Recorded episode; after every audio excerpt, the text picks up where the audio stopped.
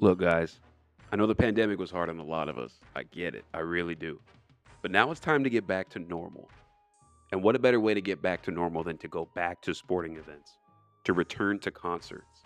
I mean, I already can't wait to start adding to my bucket list with each of those type of avenues. And what a better way to do it than to go through megaseats.com. This episode is brought to you by megaseats.com and honestly, since the pandemic is over, these are the biggest things that I'm looking forward to. And the best thing about Mega Seats actually is that the price that you see when you purchase a ticket for any of those events, that's the price you pay.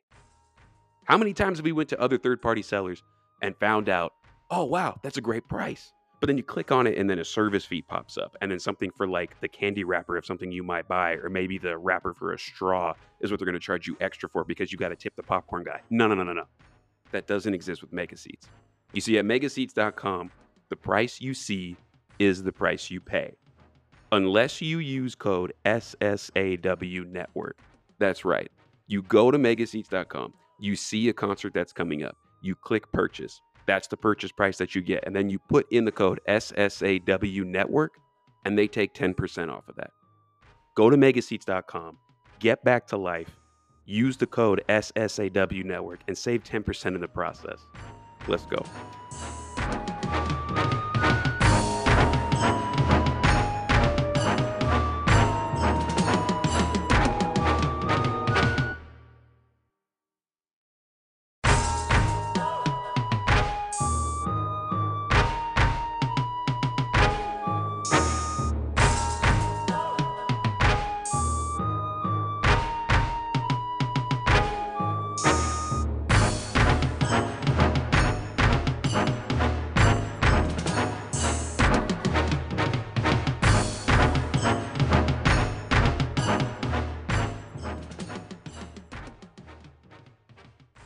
Ladies and gentlemen. Welcome back to the Cover Zero podcast. It's myself, Jordan. Tonight, kicking it off is my guy Josiah. How you doing on this Tuesday evening, December seventh, as we record this show? I'm doing a little bit better, bro. A little bit better. Still upset, man. I'm just waiting. You know, anytime your team come off a loss, man, you just can't wait till the next week. You know what I'm Mhm. saying? You just you just ready to see your team get back on the field so they can try to get that W. So I'm feeling a little bit better, man. Yeah, I'm with you on that one. Time to continue to look forward. You know, there's that 24 hour rule that they talk about a lot in football. Digest that loss for 24 hours, and then you got to focus on the next game. Yeah. Because just like when you're on the field and you're playing the sport, Yep. the most important play is always the next play. Yep. You have to have that mentality. Next one up, next man up. And we're going to go with the next show up because it's the next week up as we sit here and preview week 14. Today we have three game previews that you know we're going to dive deep on, starting with the Thursday night matchup that we have with between the Minnesota Vikings hosting the six and five Pittsburgh Steelers right now. According to mybookie.ag, our betting friends over there at that at the new website, the spread right now sits Minnesota minus three at minus 120. And if you want to take the Steelers at plus three, you're looking at dead even plus 100 odds. The money line, Pittsburgh plus 145 with Minnesota minus 170. The over under for both squads right now, looking at a total of 43 and a half with minus 110 on the over under at mybookie.ag. As we tee, as we tee off this game right now, these are two squads that I think this this seasons are very up and down. Maybe not necessarily what both had hoped for, but the Steelers seem to be trending up, especially after that victory last week, landing themselves very important division win over the Ravens, getting on the plus side of 500. Whereas the Minnesota Vikings, they had to wear that Shiva. they had to wear that Shiva and lose to the Lions Right. in right. just such an ugly way. And at one point, we're down 20 to 6 to the fighting Dan Campbells over there in Detroit. Before we go into this game, bro, like, or as we go into the games, we're, we're here right now. We're, we're here. Right. What's your early takes on it? And what are you just mainly looking at as far as how the game going to shake out? I'm expecting the, the Vikings to, to to come out with every player to come out with their with their heads on fire, bro. You know, I mean, I, I think this team is upset. They they're gonna be fired up. Not saying that the Steelers won't be. They're gonna be, you know, they're excited. You know, I, I don't not saying they didn't believe they got a really great head coach over there, so I'm sure they felt like they had a chance versus the Ravens, but the Vikings, going back to them, I think they're just upset. Having that loss that they just you know, just took from the Lions, it was just it's embarrassing, you know. And for them to put up, and you brought you brought this up, you know, you brought this up for them to put up 29 points hmm versus them, and they got a re, they got a solid defense. It's not as good as it was in years past, but it's still a respectable defense. Uh, good enough, put it this way, good enough for the Lions Exactly. you know, put up no 29 points. That's the most points that Lions team has put up since week one. And they only crossed that that twenty point threshold once, and that was in week one. week one versus the Niners. So, you know, uh there that that was that that was I don't know. I don't know what happened there, but I'm expecting this team to come out and to really, you know, really rattle Big Ben. The defense is gonna get back on track, really throw him off. Uh I, I think the Steelers too, them dealing with injuries, too many injuries. I think that's going to really that's going to affect them in this game. Um, I'm not expecting Kirk Cousins to have a game that Lamar had. You know, not saying that Kurt is a better QB. I'm not saying that. I'm just saying that Lamar had a uh, he had a game that he normally just don't have uh, the the turnovers, the interceptions, and stuff like that. That one he threw to Minkah was like Yeah, such well, a head scratcher. yeah, yeah, yeah, and he's had a couple like that, but just a Yeah. not just in that game. It just was I don't know. It just some of those passes just didn't make sense. It didn't even make sense, you know. And and like we brought up, even that last pass at the end for the two point conversion to try to win win the game. You know, I know it wasn't all him. I know he was getting pressured, but still, it just a better pass. You know, you win it. I didn't agree with the call. We already, you know, we went over that, but we did. That's right. We did talk about that. you know, we did talk about it, but at the same time, better pass, you know, end zone, they win the game. But I'm I'm expecting Kirk Cousins, who's been playing really good, you know, for a while. Even even in that loss, he played not good enough, obviously, but he he played good. He's been playing well. I'm expecting him to have a better game than Lamar had last week versus them, you know, and I, I'm I'm yeah, like I said, and I'm expecting this defense to really get after Big Ben, man. I'm expecting them to really put a lot of pressure on them and I, I don't think they're really going to be able to run the ball. I know they love to get Najee Harris going. I don't think that's really going to work. You know, so yeah, I, I got the Vikings coming in in this one, and uh, I don't know if it would be up. Who's the favorite in this game? I haven't taken a look. Oh yeah, Minnesota minus three. Minnesota is favored by three Okay. in this one. So yeah, so I'm, I guess I'm I'm with them then, because that that's who I got winning this game right here. I got the Vikings winning this game in a close one. I say might be an ugly game. I'm gonna say 23 to 17 Vikings. Okay, we'd be clearing the spread as well. This could almost be looked at as the uh, Lion Bowl, and the fact that these are the only two teams in the entire league that did not beat the Lions when they played them, and yet you know the Steelers tied them, Vikings lost. So Right. then now they're going to go ahead and face off against each other. The Vikings did in in that Lions game. The Vikings really did a lot of shuffling with that offensive line. Christian Darrisaw is hurt again. He wasn't able to play, and he's been a really nice find for when he's been able to be on the field. And so rather than just put in their backup left tackle, they did a lot of shuffling. And I was going to ask and kind of get into like your philosophy of this. When you lose one offensive lineman, are you more of the mind, let me just put my backup in? That way I've still got my four linemen intact and I'm only just playing one backup? Or are you, let's start mixing around and put this one guy over here and this guy over there? Because what the, what the Lion or what the Vikings went into that Lions game with so they dropped their right guard, who was uh, has got a very uh, his I can't pronounce his first name off the top of the head, but Udoh, his last name. He was slotted in at left tackle. He was normally the right guard. They kept Ezra Cleveland at left guard, where he's been since the start of the year. Garrett Bradbury, who was the backup center, Right. was moved to the starting center because starting center Mason Cole they slid to right guard and then kept Brian O'Neill, who's been the year long right tackle. So it's basically like now you have three linemen playing brand like different positions. Udoh has never played left tackle in the NFL. Bradbury is a, another backup that you now have in, even though you only had one other backup out. I mean, it's just this different right, right. shuffling. It's like for me, my my look at it, I only want to be weaker at one position. I don't want to be weaker at three. Where do you land on that? I'm the same way. There's no way I'm doing that much shuffling. I mean, you you you you you got your back your backups is backups for for a reason. And they've been they've been playing that like for example, if if your right tackle is down and you your backup right tackle is ready and he's healthy, he's ready to go, you put him in and you leave it at that. You don't do all the different type of shuffling and whatnot because then you got different offensive linemen not accustomed to playing those positions not that often if they have played it Mm-hmm. and you know it could throw everything off and that that that that i mean we already know we we're strong believers in this we we always talk about it on this pod we're strong believers in the in the in the trenches it starts in the trenches and when you don't have a, a, a good offensive line you're not able to do anything pass the ball run the ball or anything and that's what you're setting up your offense to do you're you're setting up your offense to fail when you're doing that type of shuffling so me personally yeah, i'm sticking with that one position and putting my backup in and going from there. You know, and Mm-hmm. and we've seen it happen. It's funny because this is what we seen last year.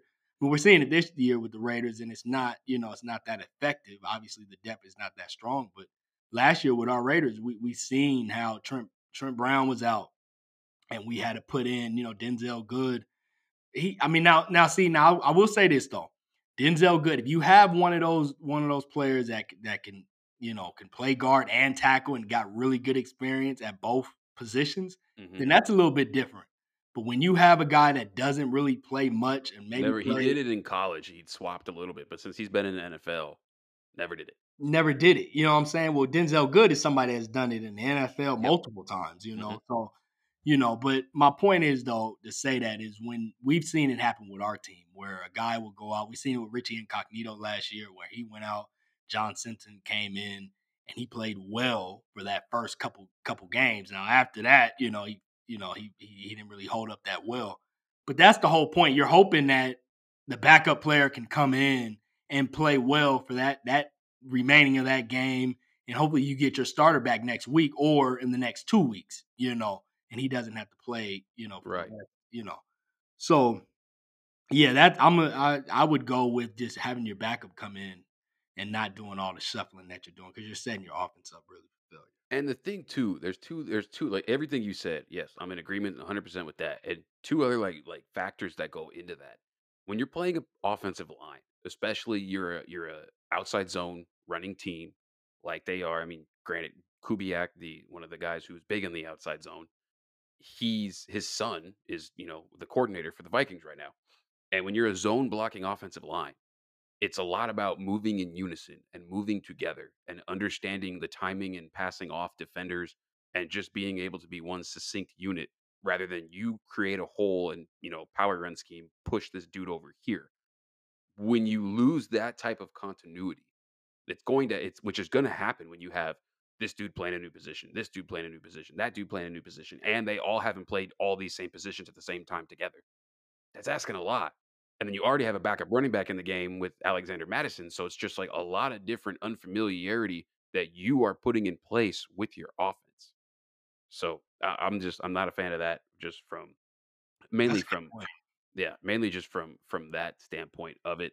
And you know the other reason why is if let's just say you have you know like they had no Darrisaw, I think it was Rashod Hill who had been starting at left tackle in place of him, who was the backup. You can help out one guy by chipping constantly on that side. Maybe you put a tight end over there. Uh, maybe you get into a little bit of like sniffer formations. Sniffer formations for those listening, being like you have a tight end attached to the tackle, and so they're standing right next to each other. Then you drop a tight another tight end or a back or a fullback. CJ Hammett could be for the Vikings, and he's kind of lined up right in between them. They call it sniffer because his head usually bears down and it's right close to the tackle or the tight end's ass. So the sniffer, that's why they call it that. You can do things like that. You can run away from the tackle. You can chip help. You can make an emphasis to maybe get the ball out quicker if you ever do have to leave them in a one on one. Things like that are a lot more manageable than trying to balance all of these different pieces on a string at the same time. So, yeah, that's really how I look at it too. I'm with you on that one. As we consider and keep on the track of injuries, Darrisaw is not looking like he's going to play this Thursday. Adam Thielen went out early with an injury in the Detroit Lions game. He's unlikely to play, as is Dalvin Cook, as is Everson Griffen, still dealing with his situation currently. And it's it's not looking too promising that those guys are going to take the field right now. And then when you're if they still elect to go with that same lineup that they went with on the offensive line, hello, welcome the Pittsburgh Steelers, the team that leads the NFL in sacks right now. TJ Watt, Cam Heyward, Those two are really balling and, and making a difference up front right now. And Kirk is one guy who he's very efficient quarterback. When the pocket is clean, when the routes are defined, and he knows what you're doing, he's going to pick you apart. We've seen it a lot and time and time again. And when his process is sped up, when he's not throwing from that clean pocket, he's not the same guy. He is he has a just about basically a three yard per attempt difference when it comes to a clean pocket versus a muddy pocket per PFF. So really, I, I just don't necessarily know if he's going to get those clean pockets. And without the health of the other playmakers, including Anthony Barr on the defensive side of the ball, Eric Kendricks also on the on the defensive side of the ball is questionable too. With all of those things in place, and Pittsburgh being able to ride this high, Minnesota just kind of seeming like a team that's just in a wasteland. Mike Zimmer, he's far as I'm concerned, he needs to go. It's his time. So, I mean, I have the Steelers winning. Mm. I've got the Steelers winning. I don't like it. I don't love it. But it seems like every time we look at this Minnesota team, they play down to their opponent. They literally have one game this entire season where it, the margin of victory or the margin of loss was by greater than one possession. And I think that's probably going to be the case again. That's uh, how you have the score as well, a one possession game, but you got Minnesota winning. I like Pittsburgh in this one. Let me get 27 23 Pittsburgh. Yeah. Okay. Seems like there's more life in the Steelers right now, which is odd to say because if you look at that Steelers team in that Bengals game that was just a couple weeks ago, that seemed like a dead carcass right there. Right, right. It did. But right. man, these Vikings, bro, I just, I just, I can't, man. Yeah, I mean it's and and I get it. You know what I'm saying? I, I I definitely understand, especially with the point you made with the offensive line. You know, one thing I will say, I mean, the good thing is is that at least that that that shuffling that they did, you know, they'll have some more practice Mhm. into this Right. game right here. That's true. But I mean, yeah, it's it's gonna be a tough matchup. It's gonna be a close game for sure. So Yeah. I think another one possession victory is on board for whichever team it is that does win. Yeah, I think and and going back to that, not to take anything away from the Steelers, but going back to that Steelers versus Ravens game, if Lamar plays the game, we all know he's capable of playing. They lose the Steelers. Yeah. you know, Yeah. and and I and I put it more on the mistakes he made and and him not, you know, him not playing up to what we are expecting him to play is the reason why they lost that game. So Yeah.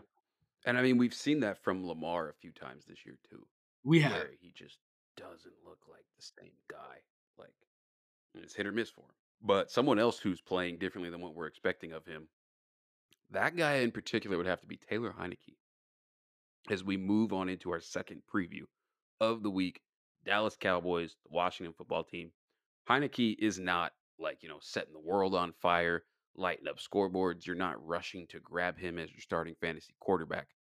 But nonetheless, the dude is playing quality football. He's, I would call him right now, a game manager plus.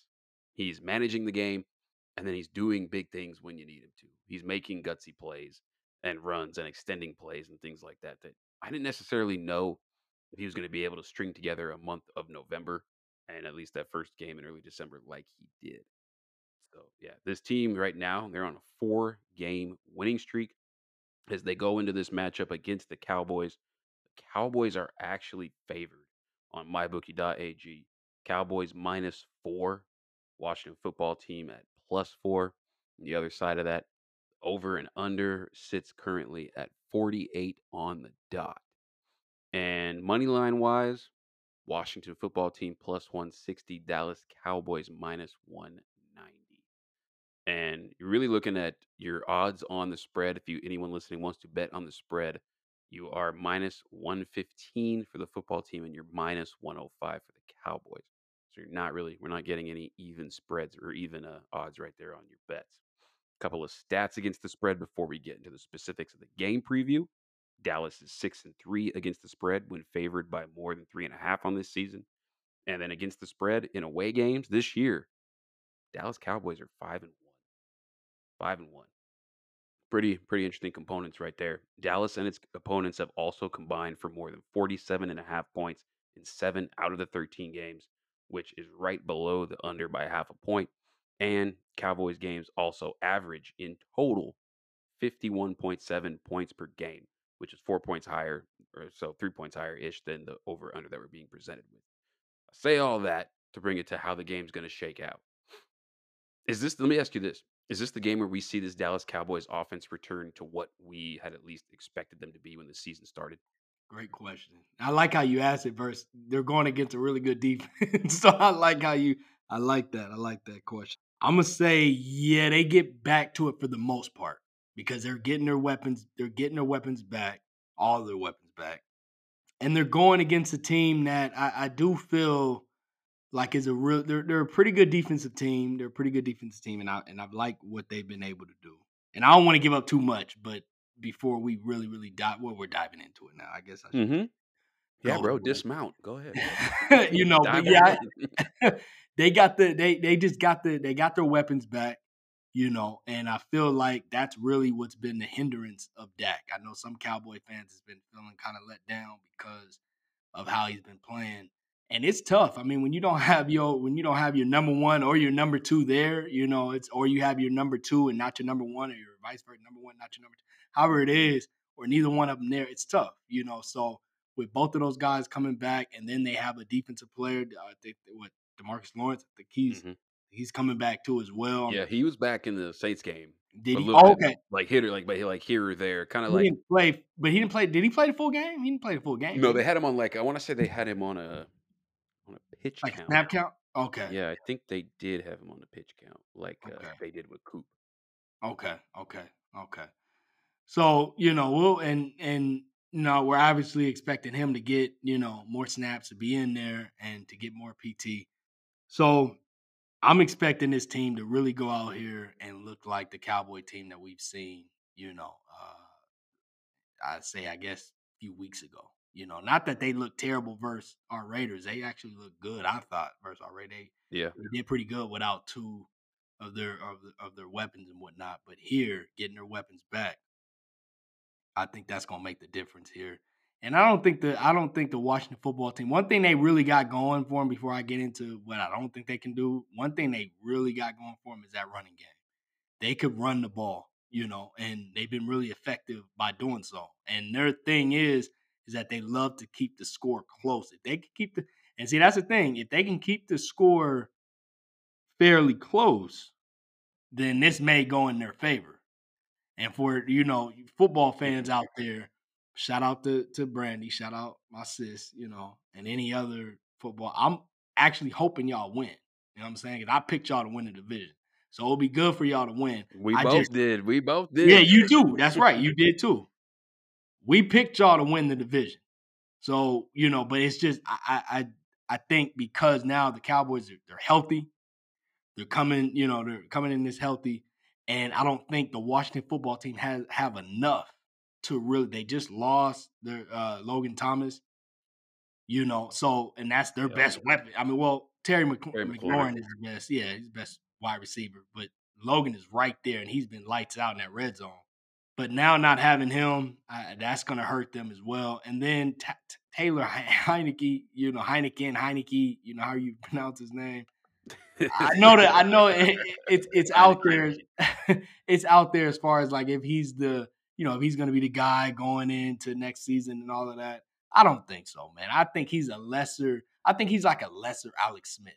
That's what I think. Hmm. I, I don't think. I don't even think he's as good as Alex Smith, but I think he's similar to him. Game manager. Yeah, no, I see that. He's he hasn't. This is the most consistent we've. I mean, granted, we've seen him for basically Since one. This is his first right, season. right. Yeah, one playoff game, his first start, and then now. I mean, we haven't even seen a whole season yet, but like this is these last four weeks. You're right. This is the most consistent he's ever played. Yeah, you know, but I don't think it's consistent enough. I still think they need a QB. That's what I'm trying to get at. They still need a QB, and I just don't. I don't think they have it. You know, and and when you look at our game last year, when we or last year, last week when we played them, you know, uh, our offense just, you know, I, I've mentioned this before. The Raiders' offense is a uh, is a Jekyll and Hyde. The team is a Jekyll and Hyde. The offense for sure. They come out one week on fire. They come out the next week, you know, flat.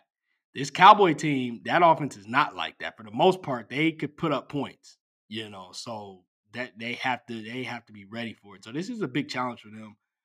I got the Cowboys. I want to go. want Washington, but you yeah. yeah, yeah, man, this is tough because I want Washington to win. My heart want Washington to win, but I just, you know what? I'm, I'm gonna go with the upset. Now, you know what? Let, let's switch that, man. Let, us switch that. I'm gonna say the running game gets going. The running because I think the running game is gonna get going. I just I'm I'm concerned if it gets over 20, like if it gets to like 27 points, something like that, Cowboys, I think that's it. I think Yeah, Washington don't want a shootout. Yeah, they don't want no shootout. They want to keep this team below like they've been doing, keeping this team teams below 21 points. They want to keep this team around there. They can do that, then they'll be good. Let me get the upset. I'm gonna go with the Washington football team. I would not bet on it. But I'm gonna go with them, and I'm gonna say twenty to seventeen. Twenty to seventeen. Twenty to seventeen. I do not feel confident with it, but I'm. you are you are eleven points south of the over under on that. I'm gonna go with it, man. I'm gonna I'm gonna go with it. I'm gonna try to. I'm gonna. So being so far below the the over and the under mark, would you bet the over under? No. Okay. No. Okay. There is the reason we that's a great point. Like as far as Washington in comparison to, you know, playing the way that they have throughout this little win streak that they're on to get them back to some sort of playoff relevance. They do not want to get in a shootout, and I 1000% agree with that. The one area that I got to give them the most credit for the most credit for. And this just this is this comes down to it. Well, both areas would come down to a, a coaching standpoint. I'll start actually with the one that would be a little bit of a lesser point. And it's just you know everyone knows me. I love scheming up things to give yourself that four to whatever it is, whatever little percentage of an advantage you can get by scheming up little different things to to get the most out of what you have. Love seeing that. And they get to a lot of different offset formations They'll sit there and they'll grind the clock, the play clock down. You have a super late jet motion to one side of the formation to create a four by one at the very last second. And then whenever they get their jet motions going, it's fast. And that makes the defense really have to think. And then the ball is snapped right away. And it's a lot of it's it's you know, they sit, they wait, they wait, they wait, they wait, they wait, they wait. Boom. DeAndre Carter's in motion. Hike, snap the ball. Now it's a four by one. The defense is trying to push to one side, and then you have something to that strong side that's just you know a, a chain mover. It's a pretty defined read for Taylor Heinicke Boom, we can get back up on the ball, do kind of the same thing, go to the running game, maybe work off that, maybe show the same look later, and then it's a you know a tight end screen on the other side of the field to Logan Thomas or something like that. They're getting back Curtis Samuel, who was he played last week, but on a limited basis. It was his first game back playing against the Raiders. And I think they're going to start to try to incorporate him more, especially like you were talking about now that they've lost Logan Thomas. So that'll be something to look out for. And we all know that Curtis Samuel, even dating back to his Ohio State days, he was a multifaceted, you know, you can mix him up in the run, you can throw him the ball as well. He has that skill set. And I think this might be the game where we start to see them look to really unlock that just from like a play calling standpoint. But the other thing that really took me by surprise when going back and studying this football team throughout the course of November leading up to right now. Over the last four weeks, this football team's offense has dominated time of possession over yeah. their opponent.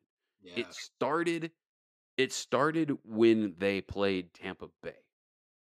And my ICU that week was the Washington football team because they had that 10 and a half minute drive in the fourth quarter against the Bucks to seal the game out. Right? Tom Brady has scored. Like, cool. We just got to get a stop, get the ball back. We gonna score again. No, you got they kicked the ball back to Washington with 10 and a half minutes left to go and never saw the ball again. That's pretty impressive. They have now done this now four straight times. Over the last four games, when they played against Las Vegas, Seattle, Carolina, and Tampa Bay, what would you guess their differential the average differential in terms of time of possession is to their opponent over the last four weeks. Bro, 15 minutes and 25 seconds. They are stealing a quarter on average, just with holding the ball, letting their defense rest, keeping you out of getting into a rhythm. Mhm. And it's really impressive that this team is able to do that. And like you say, Right. the running game's a huge part of it. Taylor Heinicke taking what's there for him, being that game manager type, running when he needs to, not turning the ball over, et cetera, et cetera. Having that type of like, you know, time of possession differential against, you know, two teams in there that are Tampa Bay is one of the better teams in the league. Las Vegas is a solid ball club. Carolina ain't trash. They're not great. You know, Seattle is whatever they are. But to still be able to do that for four consecutive weeks and throughout That's the whole course of a month within the NFL, Right, right. powerful. That's really impressive, especially for again, especially for a QB that's not really like sling, slinging the ball around the field like that. Sometimes for the run game to work, you know, you got to get the passing game going. And it's Mhm. not like you know, like we mentioned, like he's doing a good job. He's not really turning the ball over too much, but he's just game managing. It's not like he's opening up the passing game big time or anything like that. He's just doing enough. Yeah. You know, and teams are expecting the Washington football team to run the ball. That's the thing. It's not like they're expecting anything different. They're expecting them to run the ball, and guess what they're doing against them? Running the ball, and they're having Mhm. success. So yeah, it's really impressive. Yeah, and then you find they even do like they still want to run the ball. It's second and short. They might come out and empty set, and you think they got a heavy set on the field. It's like, oh, or they're going to run the ball, so you might be in base. They spread you out. Then they run GT counter with Heinicke keeping it.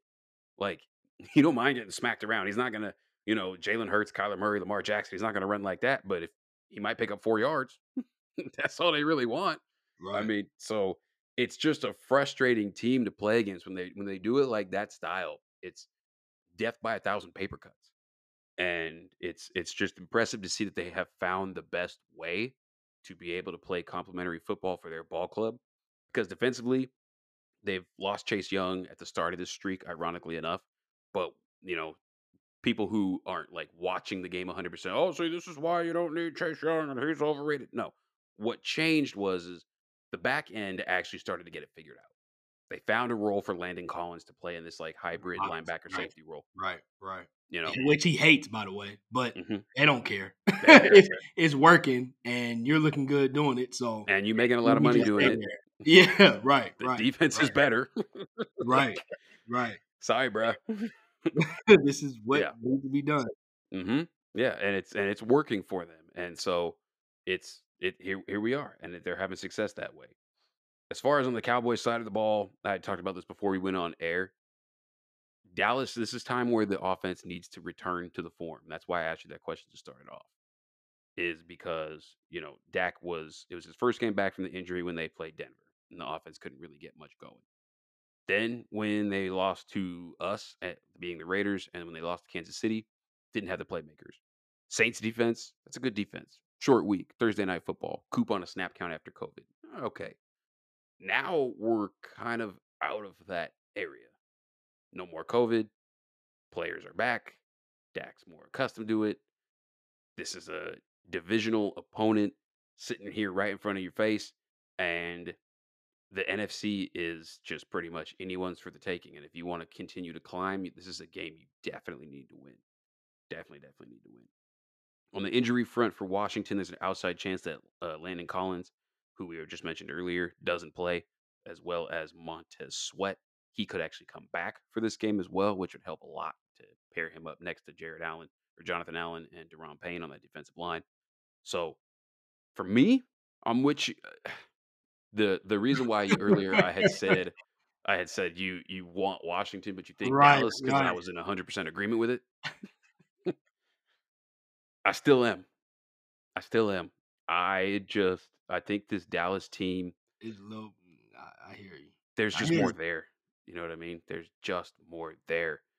Whenever, no matter what, how the game unfolds, if Washington continues to do the same way they've just been shortening the game, and it comes down to a possession where the Dallas Cowboy offense needs to make something happen, I have confidence in that. If the Dallas Cowboy offense needs to salt the game away and maybe look to run the ball, I think more or less they they have that in them. Whether or not they'll do that, that's you know, but they have that in them, and I'll take the chances there more than I would if we look at this Washington team. Taylor Heinicke throws an unexpected interception, and whatever it might be.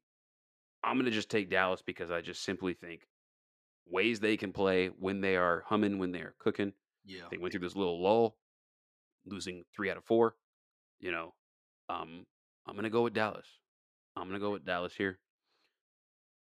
Score wise, let me go Cowboys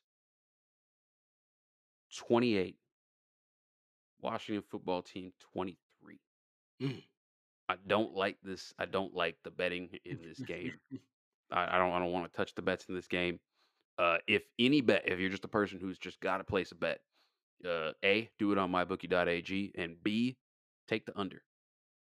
Take the under because what Washington and, and their time of possession, you know, maybe it just shortens the game just enough, but Dallas maybe still finds a huge splash play, but doesn't hit that 48 over under total. That would be my my brief uh, analysis of that. We're going to take a second to pause for one of our sponsors. We'll be back on the Cover Zero podcast with our final game. What's up, guys? It's Jordan. I don't know if you know, but cryptocurrency is the future.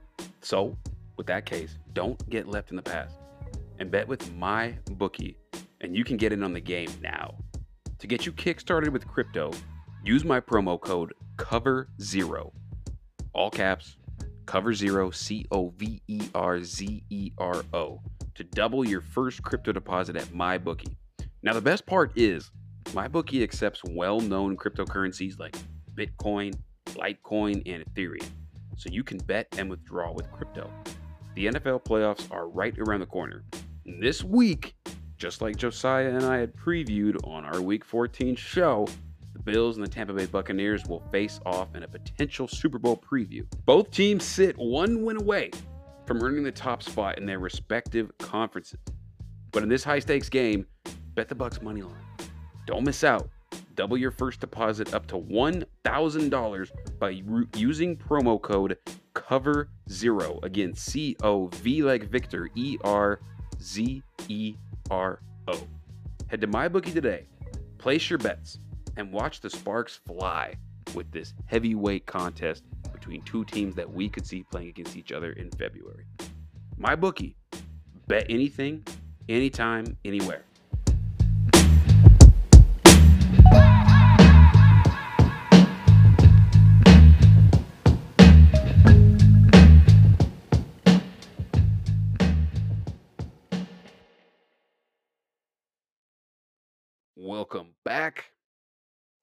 Back to the show. Now we move on to the game of the week. And this is something that, as we record this, December 7th, so I said as we kicked off tonight's recording, you guys coming at you guys live on Thursday morning. Bills traveling to Tampa Bay to take on the Buccaneers. Huge game, something that I still think could end up being a possible Super Bowl preview, especially with how just this NFL season has been so cannibalistic, where, you know, teams are just basically, you know, beating each other up and that you can't make sense of any of the wins. The transitive property doesn't work. It will only confuse you further if you try to use it. Facts. Yeah. But this game, looking at the spread first before we dig into the nit grit of it, Tampa Bay is favored by three at one minus 125 odds. The Buffalo Bills, three point dogs at plus 105. Money line, Buffalo sitting at plus 145 with Tampa at minus 170. And then the total, the over and under, sitting at 52 and a half, whichever squad you take on mybookie.ag, we're looking at minus 110. So, with all that said,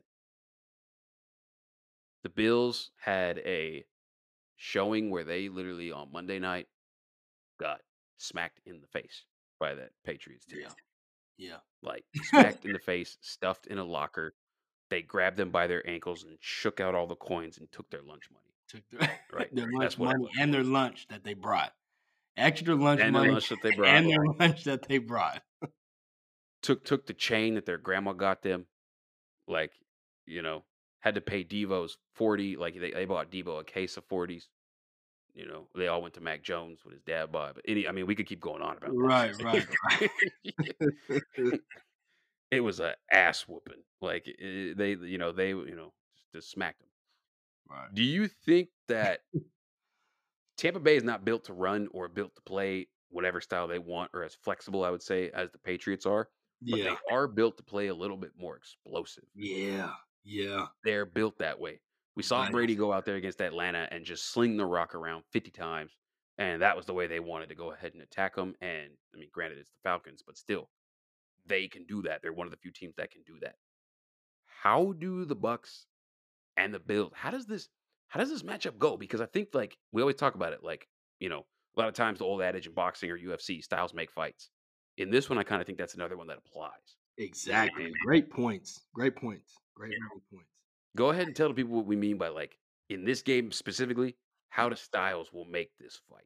Well, you said it earlier, and and what you said, I was that's exactly what I was going to say. This is the game that the Bills won.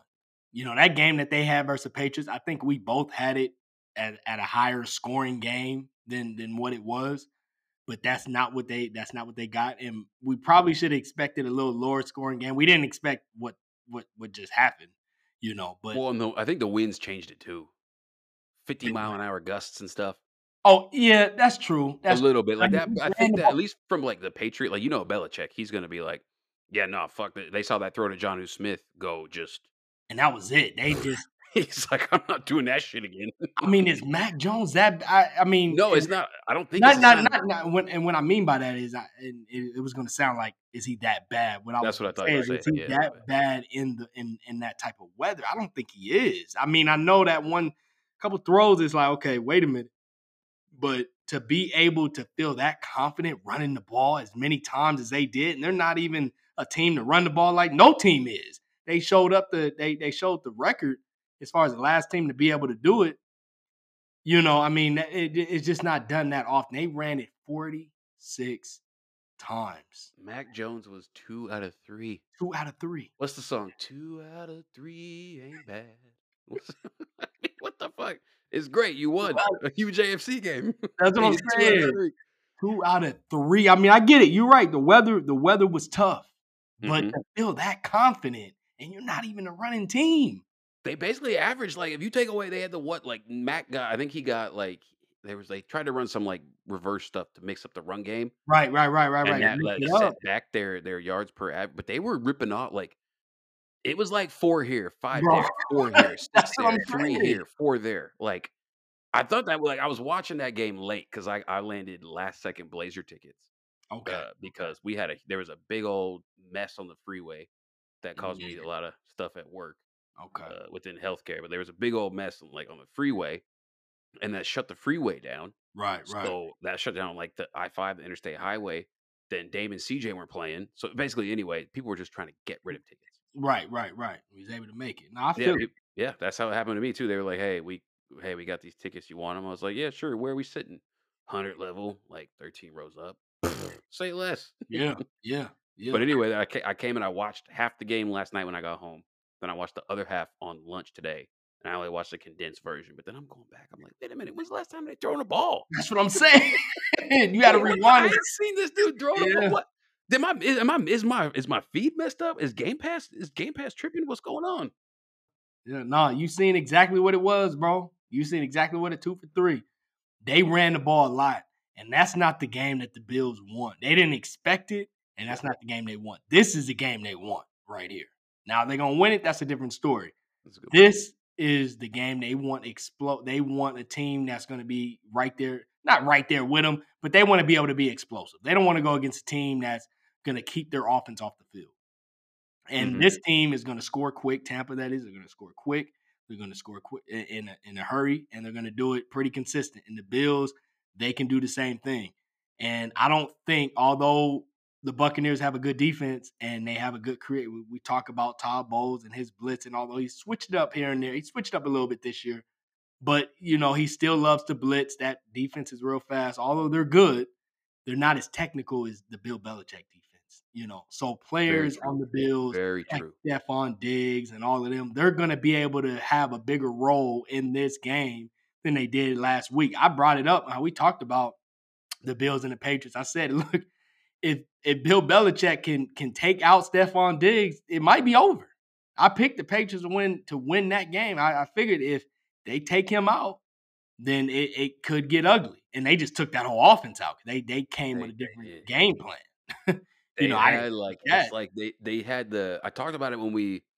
Actually, my bad. I, I cut you off, but I, I talked about it. I I talked about it when we were after we did it was one week, I think one of us had I think Henry had the Patriots over the Browns as his ICU on a recap show. And I remember like halfway through, not even it was like halfway through the second quarter, and the Patriots just have those big bodied, beefy linebackers that you don't really see a lot of teams have in the NFL now. Cause like my linebackers got to cover. Bill's like, no, I just want dudes Like, if I need to stop the run, I'm going to put these behemoths in there to be battering rams. And then if I need to play against Josh Allen, I can drop Kyle Dugger in as my dime safety, and then I can run three safety lineups with four corners out there, and I can be fine. Like he can be multiple. It's it's just eh, however he needs to play. He is such a master in understanding body types, strategy, and skill set, and when to deploy each guy within each facet to benefit the defense the most according to his opponent. That's and, a fact. And Dugger didn't even play. Dugger no. didn't even play. No. you know that that's why that's what makes and I'm not gonna get too deep into it as far as why he's the best coach ever, you know, but that's why Bill Belichick is the greatest coach ever to coach in the NFL, in my opinion. I mean, it's just what he's able to do, what when he's able to do it and how he's able to do it is just impressive. Mm-hmm. Um but yeah, now this is the game though. This is the game where it's going to be explosive. This is a game that they want. I think Stefon Diggs is going to get going. I do think though, uh, uh, By- Byron Leftwich will try to get the running game going just a little bit. I mean, you know, yeah, they always forget the say they used that against the Colts. Like yeah. Leonard Fournette was a problem against the Colts. Exactly, exactly. So they they they have a running game over there where they can utilize it. You know, um, but we, we know they're going to throw the ball more than anything. But they have a running game, so I'm expecting them to to to utilize that in this game as well because they seen what the Patriots was able to do. I'm not expecting them to try to, you know, rush it 40 uh, right, 40 right, right. you know we, we, that's not going to happen. 1950s, you know. yeah, yeah, yeah. That, that's that. not. Yeah, exactly. That's not happening. That's not happening at all. But I'm expecting them to utilize that some more. And yeah, this this is a game. This is going to be a fun game to watch, man. This is going to be a really really fun game to watch. I'm expecting it to be a high scoring game, 36 to 33 or 30 to 27, somewhere around there you know, and uh and I but I do think now breaking down the game just a little bit as far as the defense, I think the defense is going to get to Josh Allen at times. I think it's going to cause him to make some mistakes because this defense, we talked about it last year. They play very, very fast. This is the fast defense. And I and I really like watching them play when Tampa's when they're on, you know, I mean, I mean, this is our job, you know, and it's it's fun because this is what we what we like doing, you know, mm-hmm. um, watching tape or watching them live or whatever it is. You know, they're one of the teams that I that I that I do enjoy to watch because on both sides, offense and defense, because they're just explosive on both sides, you know, and yeah. you get to see them, you know, they got talent on both sides and secondary, linebackers. It's just it's just good football. yeah, you know what I mean? Good coaches, good, good players. Right and then when levels, go- exact all levels, and then when they're going against another team that can match that, you know, explosive on both. Well, I'm not gonna say the Bills are explosive on defense. You know, they still could use some work there, but on offense, they got it. You know, the coaching staff, they they have it there. You know, and both of these guys here, you know, uh, Brian Daboll and By- Byron Leftwich are two guys that may be head coaches next year. One day they will be both head coaches if they want. If they want, yeah, I, I think next year is a possibility I, for sure. One of them uh, for sure. Yeah, yeah, uh, for sure. Brian, I think, and Byron, you know, I, I think he'll he'll he'll get some looks. He'll definitely get some looks. He's right there. Yeah. So they're gonna be calling plays against each other. So it, it's gonna be fun to watch. I'm, you know, I, so I, I, yeah, I, I just, I can't wait for this game, man. This is why I'm expecting a, a really explosive game, and I'm, and this is the game that the Bills want and yeah, I, that's yeah, that's that's how I feel about mm-hmm. it, man. I think this is gonna be a really good game. Yeah. What's your score? So I'm gonna go with I got Tampa Bay in this one, and I'm gonna go 30 to 27. I'm gonna go with the second score. 30 to 27. Yeah.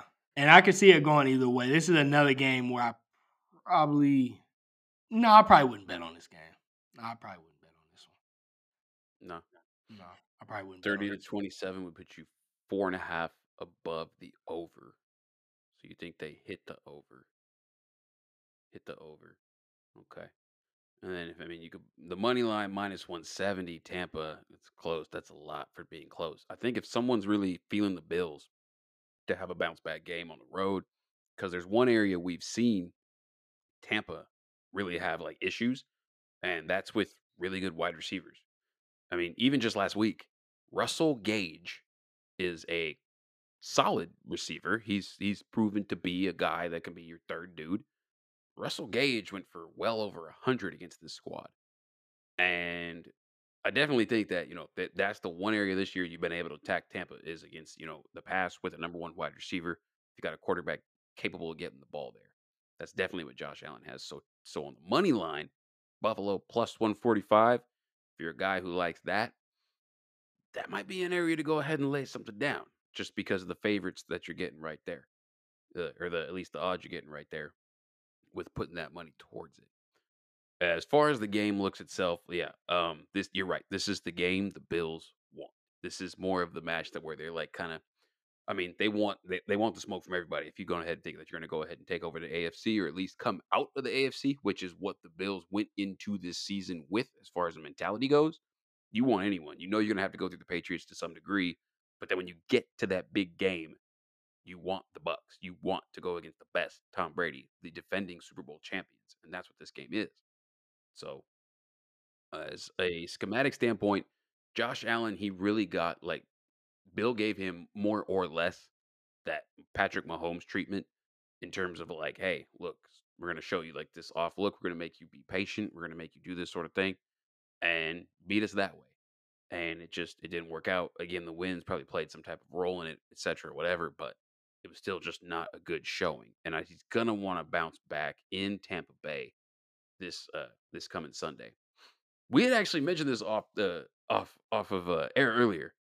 Why the hell is this game not flexed? like right now, as we record it, I've, I've said it several times. It's the seventh of December. It's a Tuesday. People know we record our show, our preview show on Tuesday, sometimes on a Wednesday when we got to. It's got to be flexed into there because the freaking Sunday night game's got a 12 and a half point spread. It's Aaron Rodgers, bro. That's what I think. We, It's I the only reason. It's it's the it, it gotta be the only reason. Yeah, exactly. You know, nobody gives a fuck about the Bears, and nobody gives a fuck if Andy Dalton is the one starting. If anything, if anybody is really, you know, paying attention to the Bears, it's because of Justin Fields.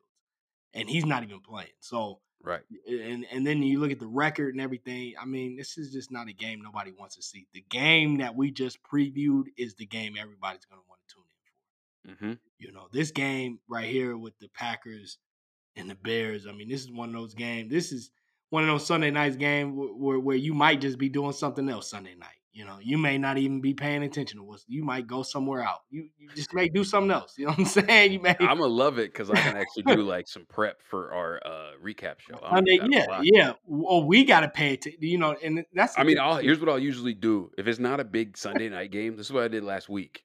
I mean, I I, I had I always have the game on right in case some right, hey, shit goes down. Right, Right. right.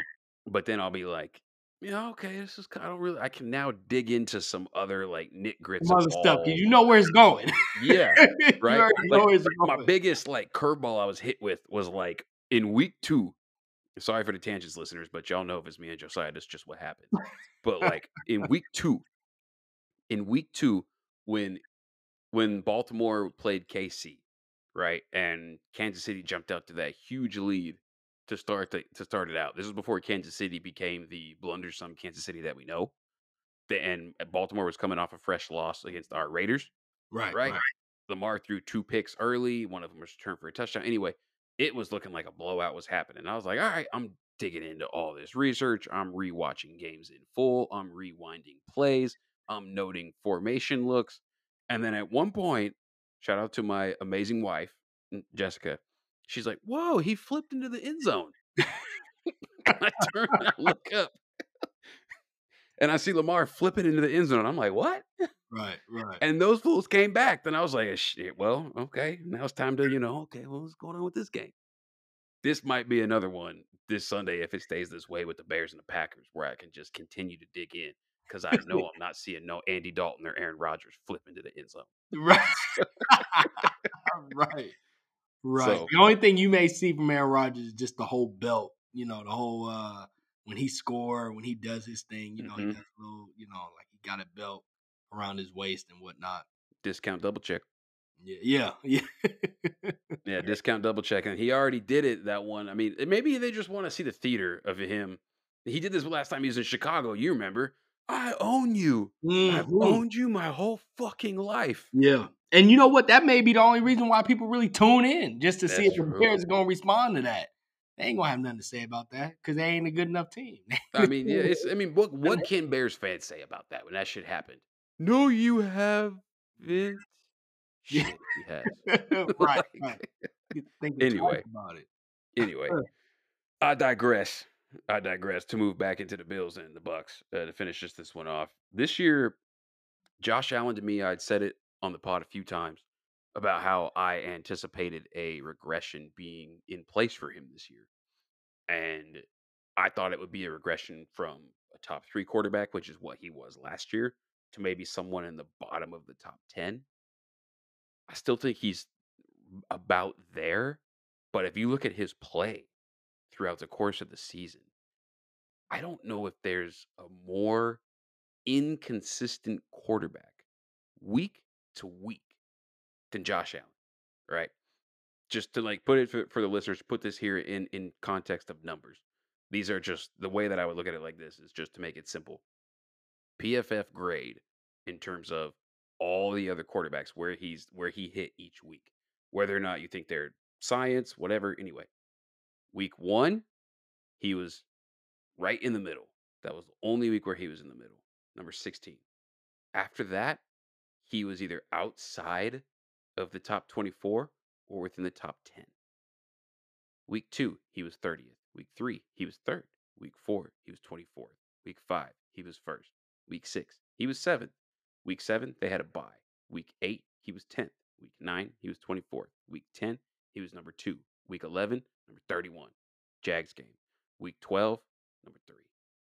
Like, I mean, and then last week against the Patriots, uh, that I don't have that grade in front of me, but let's just say it's not good. You know what I mean? This is just been the plight of him over and over throughout the course of this year. He has not been putting up numbers, or not even just putting up numbers, not producing more so because you know numbers can be you know they can, fluctuate, they can change. You can throw a short little pass. Stefon Diggs makes everybody miss. He's gone.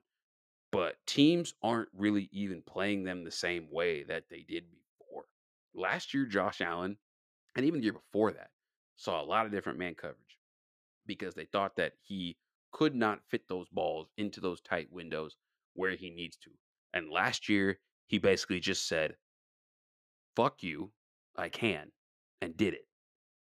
This year, they're like, all right, all right, all right, we're gonna make you see if you can pick apart these zones, these different types of zones. We're gonna make you see if you you can be patient and pick apart these zones. We're gonna make you see if you really want to use Devin Singletary and rather than Stefon Diggs being your number one dude in the intermediate to deep, basically all over the field. There's no route Diggs can't run.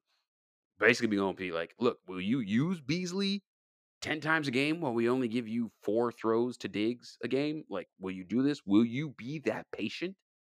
And against the better teams, I mean, for the most part, he hasn't. The better defenses, he hasn't. This Bucks defense, the one I said it before, and say it again. The one area you can actually go at them is at their corners. That's really, that's really honestly it.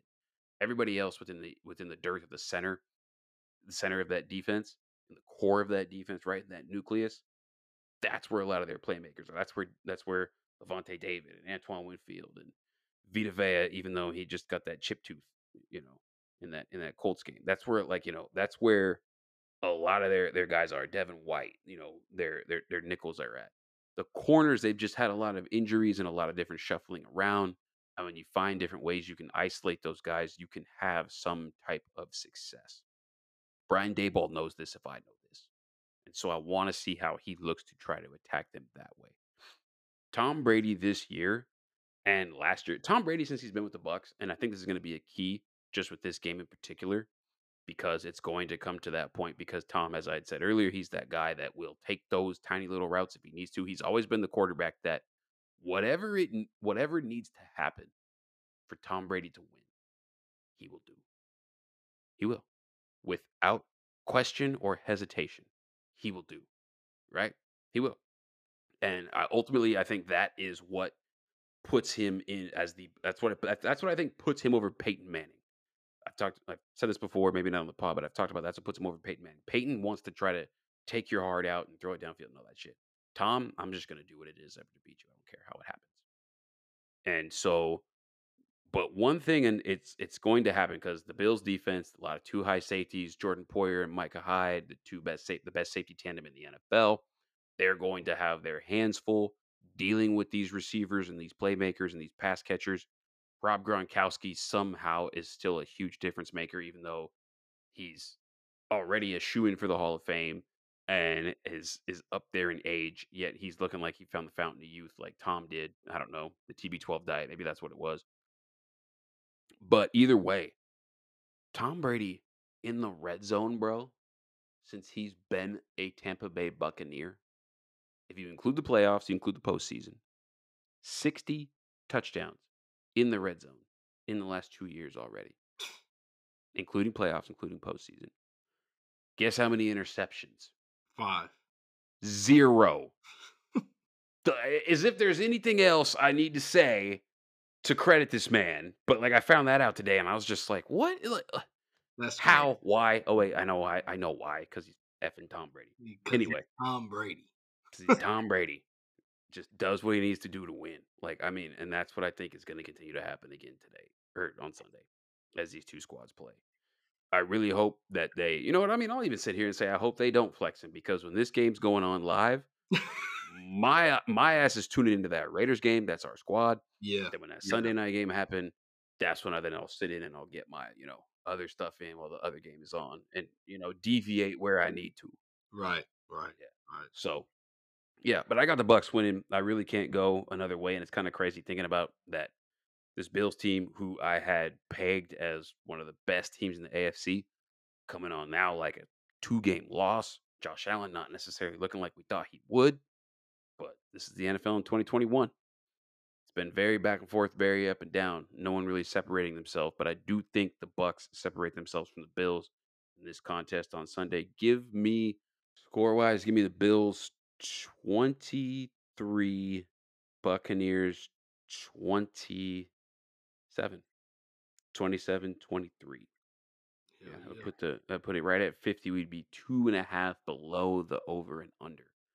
But uh no I I, I don't like that one and that is giving the uh a, yeah. yeah the bucks honestly bucks see this is the thing they they know what they're doing over there. They know what they're doing at my book they do they know what they're doing. Like you got Bucks minus three, but at minus one twenty five odds.